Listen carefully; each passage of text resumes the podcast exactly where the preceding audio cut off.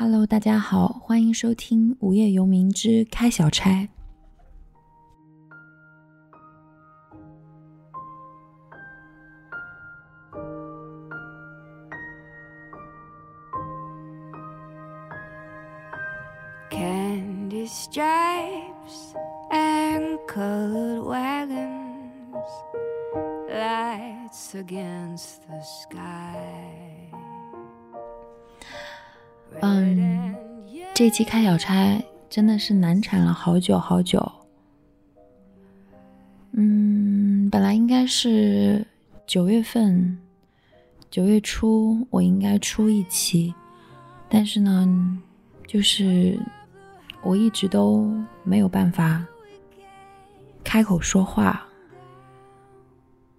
虽然脑子里面好像在各经历各种天气的变换。一会儿是暴风雨，一会儿是平静的小湖，但是我没有办法把我自己所想的东西给说出来。这件事情也在默默的折磨着我。我想，这是可能很多创作者，或者说我不知道。这会不会是一种自恋？但是就是强烈的那种想要抓住那种原始的创作冲动的人会经历的这样子大脑中的潜意识里的折磨。我想过很多个题，嗯，哈，我记得有什么三十分妈妈是高木直子新出的一套漫画，回忆自己母亲在自己童年的时候。他的一些家庭的生活经历，以及画他妈妈这个人，虽然总是一个迷迷糊糊、大大咧咧，看上去有些不求上进的人，但是呢，却让他和姐姐的童年充满着安全感，还是享受了一个很温暖、持续给他带来这种温暖的力量的童年。当时想做那个题，是因为。我有一个姐姐啦，就是亲生的姐姐，然后她也是一个妈妈。我在跟她的交流当中，常常能够感觉到，她作为一个妈妈那种常常的慌乱和面对两个生命，她有两个很可爱的宝宝，然后面对两个生命当中。身上背负的一种自我的不断的这种审视，还有面临外界很多来自各个方面给自己的很多压力，然后当时我就觉得这套漫画其实是可以让人给松弛下来，就是让人觉得原来妈妈是一个你在那里就好了，你享受自己的生活就好了，不用要求太高，因为孩子对你的爱是很单纯的。孩子不像别人一样，总是对你充满期待。我后来把那套书借给了我一个，嗯，读书时期的一个很亲密的室友。我去探望他，我很久没有跟他联系了。这是我跟很多朋友的状态。这件事情也常常困扰着我，就是跟很多曾经心灵上。走得很近的朋友，但是我因为长期的自我感觉不好，没有去很好的维系很多关系。这个朋友他因为是我的老乡吧，然后他的性格特别温和，在读神学的时候，我们在一起住的时间最长。我觉得我们的性格有些像，就是很温和，然后不喜欢去。可能就是我们会很注意，很怕自己会伤害别人，然后所以就会对自己有很多的规训，但是其实内心里的自我是很是很要强也好，或者是我不知道怎么说，但是我们就是挺像的那一种人，所以在读书的时候，我觉得我们是可以相互理解、自然的亲近，然后又不会。就是彼此亲近到没有距离，因为我们都很了解彼此。他最近的人生也发生了一些变化，离开了他可能工作了几年的岗位，嗯，开始全职在家里照顾他，就是刚上小学的孩子。我去探望他，我不知道为什么，就是因为可能因为他的这种转变，让我突然鼓起了勇气，可以去，可以去找他，可以去告诉他。我在家里没有那么开心，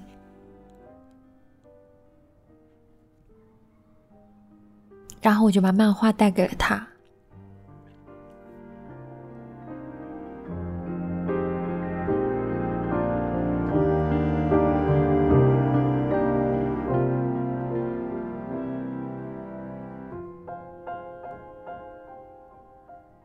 做的第二个题，嗯。我想到做的第二个题，我当时跟科长吕阳还有振宇去报题的时候，我说我想讲一讲蚂蚁的故事。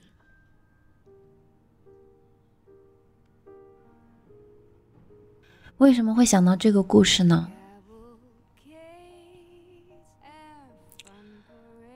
我想了好多题啊，可是没有一个做出来。这件事情真的好困扰我。嗯。很想做节目嘛，但是我的生活就是很平淡啊。我就是一个在家里每天煮一餐早餐、买东西、打扫卫生，然后陪伴振宇，然后照顾过往的来我们家借宿的朋友，然后很努力的让自己心情要好起来，然后能。继续去寻找自己要做什么的这样的一个人，我开始很困扰。我这样的生活能够有什么分享给别人？那段时间夏天嘛，夏天的家里会有一件事情引起了我的注意。我们家住着的是一栋六十年代的老房子，然后我们也是租来的房子嘛，所以。这里的装修应该也很多年了，它的一些墙壁上的门框是木头的，因为常年的腐蚀，那些木头都已经有些腐烂，然后就是像粉末一样的。每年到夏天的时候，家里面就会多一群客人，或者他们是主人，那就是蚂蚁。对于一个家庭主妇来讲，或者对一个在家的人来讲，这些小小的生物。可能会成为他生活中最大的敌人，因为就是就是他们似乎特别关注我的劳动。如果我有食物没有包好，如果地上有一些糖，或者是甜甜的水，或者是面包，他们就像裁判一样的就会走过去。排着队列，告诉我。于是我那段时间就开始很努力的想要去处理家里面的这个蚂蚁的问题。一开始就是小小的蚂蚁，它们很小很小。后来出来的蚂蚁，它们全部都开始长得大一点。我就意识到，原来它们在生长。我甚至可以从它们。身形的大小来去判断家里面蚂蚁的情况有多严重，因为他们一开始的时候就是非常非常的小，一个星期、两个星期、一个月，我发现他们在长大，在家里发现的蚂蚁已经不再是一点点大的小虫子，然后我就去寻找他们住在哪里。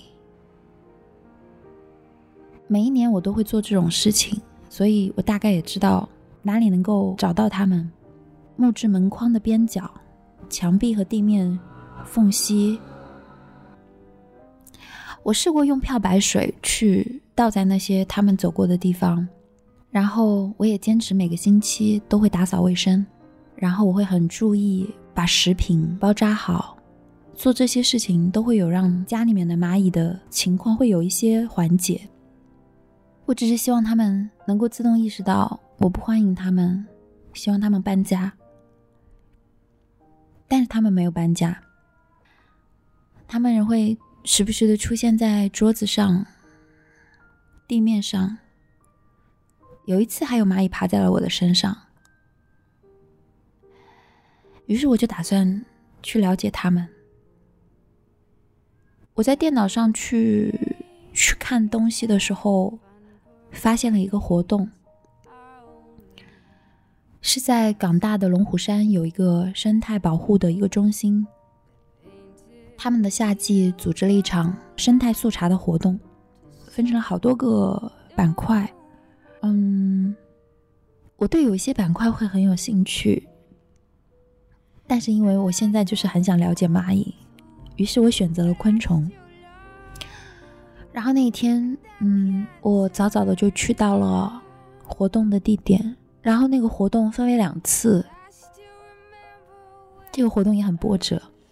突然想回忆起来，它就是分成两次活动。第一次活动有两位研究昆虫的人，或者是跟做这个相关的人呢，来跟我们分享一些他自己。和昆虫发生的一些关系。我记得跟我说蚂蚁的部分的那个人长得特别瘦小，戴着眼镜，他是一个澳门人，他的样子都让我觉得他有一点点像蚂蚁。他一上讲台上就特别的兴奋，然后他称自己说媒体上叫他“澳门蚁侠”这样的称呼。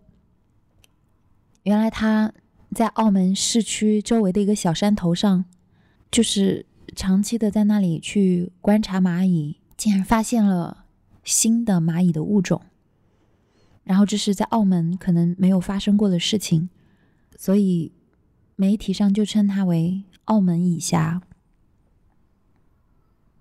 然后第二个跟我们分享的人是一个看上去有些内向，尤其是相本相比于之前那个，就是很兴奋很。积极的那个澳门以下来讲，后面的这个分享人，他就是有一点点显得木讷，然后又很害羞。原来他自己最喜欢的倒不是昆虫，他喜欢的是飞鸟。他的女朋友非常的喜欢飞蛾，就是 mouse 英文的那个 mouse。但是不知道为什么，就别人就会邀请他来昆虫的这个板块来分享。他不是一个特别善于去表达自己的人。又因为他的整个状态是向内的，所以如果没有耐心或者不仔细的去听，嗯，就可能看不见这个人。然后他就去讲他自己的经历。原来他是一个有特殊学习障碍的人，所以小的时候学习中文、做功课、上学这些事情，曾经给他带来很大的压力。也让他做医生的父亲，然后那个一路都很顺利、有点骄傲的父亲，曾经很崩溃。然后就说起，因为他的姐姐星期六天会去九龙公园游泳池去游泳，然后他爸爸妈妈就会带着他在九龙公园里面转。九龙公园里面有一个很大的、有很多飞鸟的那种空间。我刚查了一下啊。这个东西它叫做九龙公园的观鸟院，就是它那里有一个有一个好像动物园的地方，但是那里全都是各种各样的飞鸟。然后他爸爸妈妈就带他在那里看那些鸟，等他的姐姐的游泳课下课。他的爸爸就发现他对鸟的记忆特别好，他总是可以很快的就记住什么鸟叫什么名字，然后他在。公园里看到的飞鸟，他也很快的能够在图鉴中找到那个图片在哪里，然后就知道那他看见的是什么鸟。于是呢，他的爸爸就开始和他一起观鸟，去认识观鸟的前辈，然后让他们教他们如何使用望远镜，向他们请教鸟类的知识。这一项亲子活动呢？不仅让他的爸爸发现了他的孩子这个有特殊学习障碍的孩子身上有很多属于他自己的东西，也去修补了他们之间亲子关系的一种裂痕。他开始对他有多一些理解。我记得他当时说了一件有趣的事情，就是有一次他跟他爸爸都买了汉堡包，然后这个时候前方突然有一只很少见的翠鸟出现了，然后他爸爸就拍他，很兴奋的拍他说：“快看快看，有翠鸟！”然后呢，他当时正在吃着汉堡包，就一下子就汉堡包也被他爸爸拍到了地上，然后。他也顾不上汉堡包，他爸爸也顾不上汉堡包，然后他们就一起在说在哪在哪。对他就有分享这件事情，当时我们都笑了。然后后来他去了国外读中学，然后回到香港读了艺术类的本科，然后到他毕业之后，现在他开始做鸟类保育，在城市中去推广生态环境议题的。这样的一个小小小小的组织，叫做明鸭自然教室。我在网上去 search 很多他的资料，他的这个自然教室上面的一段介绍，深深的打动了我。他是这样写的：香港很有趣，才一千四百多平方公里的土地，人类和上万种动物、植物相邻而居，共享富饶的资源。即使身处市区，也能在行人路旁的一棵树上找到多姿多彩的生命。看见与否未必及时影响我们，却会左右土地的未来。一棵树在无人的森林里还会发出声音吗？缺乏人的主观经验，我们很容易觉得事情毫无意义。日常生活中，我们也习惯将看不见的东西当成不存在。但偏偏，对看不见的生命，我们竟然掌握着气流的能力。一块土地有多大的价值？撇除地图标示的颜色、面积、用途、基建，我们往往不太了解自己拥有什么，就已经在上面覆盖了一层水泥。于是，我们就连失去了什么也不知道。但就如我们不会从家中丢掉一只未开封的箱子。我们真的要放弃没有清楚看过的土地吗？何况这里是我们和无数生命称之为家的地方。明鸭自然教室是个拆箱的过程，我们希望把大自然带近一点。箱子里面未必所有的东西都讨喜，它们可能生长较慢，体型较小，外表低调，却实实在在让我们看到生命有多奇妙。如果看到的时候会感到，哇，原来是这样，我之前不知道呀，好神奇哦，我们就不枉此行了。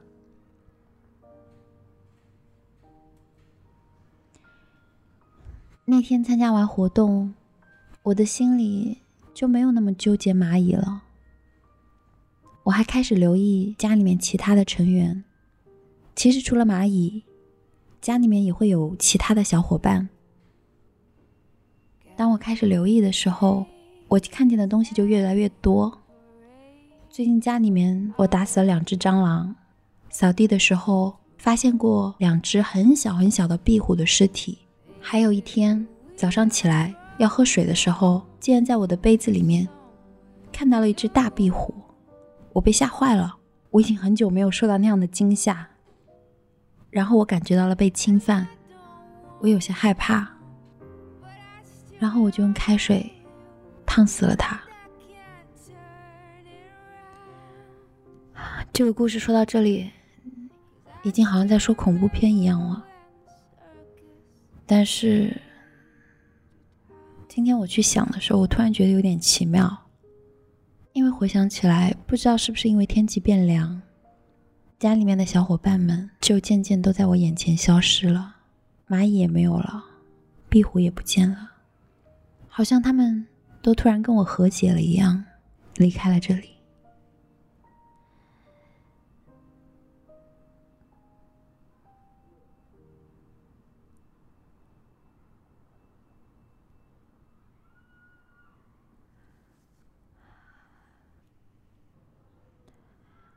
我想说的第三个开小差的题是关于摄影。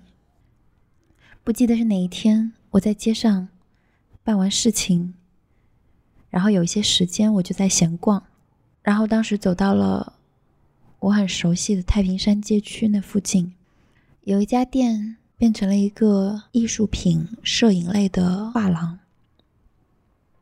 我就进去翻里面的书，看墙上的摄影作品。桌上的一本叫《常州日出》的书吸引了我。这是一本摄影集，是前段时间去世的德国的摄影师 Michael Wolf 他在生前最后一本摄影集。不知道你有没有看过？他曾经拍过香港最出名的一个系列密集的建筑，香港的那种一个一个格子的窗户，然后非常非常密集的都市景观。我记得他四月份去世的时候，脸书上面有很多朋友转他的新闻，然后很多网站用的图片都是他那一系列关于香港的密集都市的作品。我当时没有觉得有什么特别，不过又是一个生活在香港的名人去世了而已。但是那天在那间画廊翻到他的那本书的时候，我整个人。就安静了下来。摄影集里拍的全都是天空、云朵和日出，它们的颜色都不一样，每一幅都那么的壮观绚丽，然后每一张都让我心神向往，让我难以相信这是一个人眼中的香港。我后来在网上查关于他的资料，才知道原来他。是四十岁的时候开始了摄影师这个职业，然后他搬来了香港，在这里工作了八年。当时一开始他是为一个杂志供职，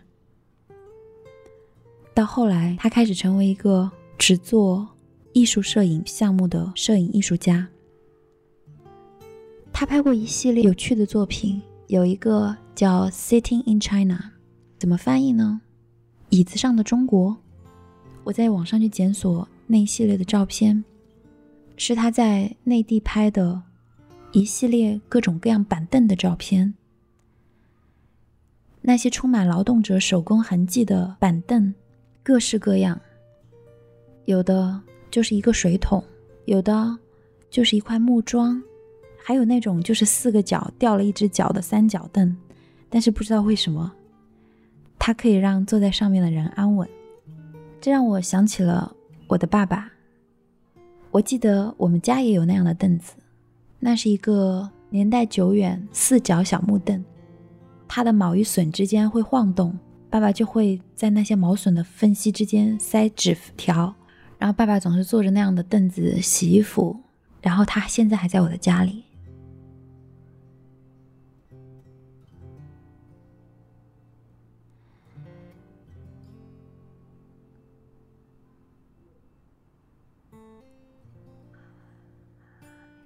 Michael 拍过很多香港的景观，他在城市中游走，去思考生活在都市里的人是什么样的状态，人和都市的关系。我觉得他是在香港完成了自我建立，是香港的生活让他找到了自己拍摄的主题。他的太太曾经非常厌倦这里的生活，想要离开香港。他也拗不过他太太，就陪着太太一起搬去了巴黎。但是，Michael 表示，他讨厌死了巴黎的生活，他根本就没有兴趣拿着相机上街上去拍照。在那些烦闷的日子，他坐在电脑前，打开了谷歌地图，通过里面的街景地图，在城市中漫游。跟着谷歌的街景车在城市中漫游，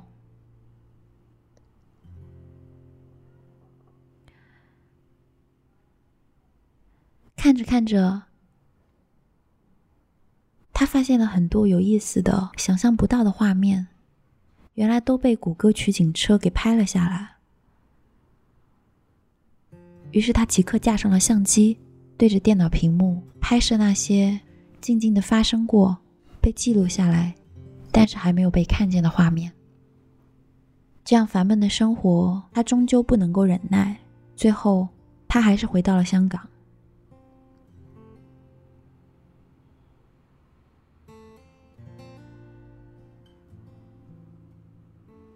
而这本《常州日出》是他临死前最后一本出版物。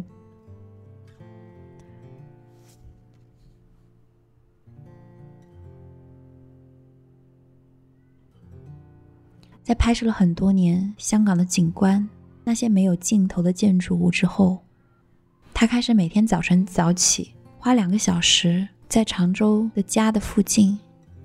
常州是香港的一个离岛，那里也有很多人生活。Michael 就每天早上早起，花两个小时去追逐家门口的天空、太阳和云朵。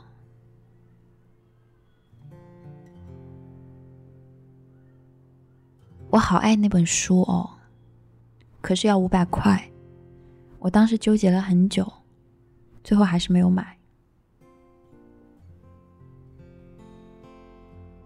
但是我当时就想着，我要做一集开小差来说这件事情。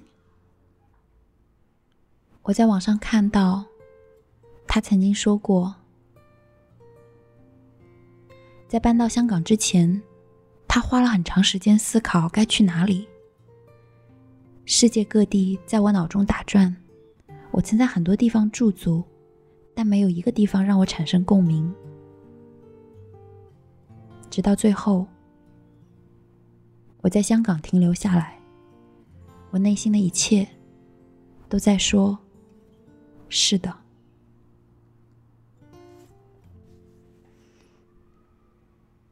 他是在今年四月的一个星期四，安详的在常州的家中去世的。我心里好遗憾，没有能够在他去世之前对他发生兴趣，因为那样的话，我觉得我有可能会认识他。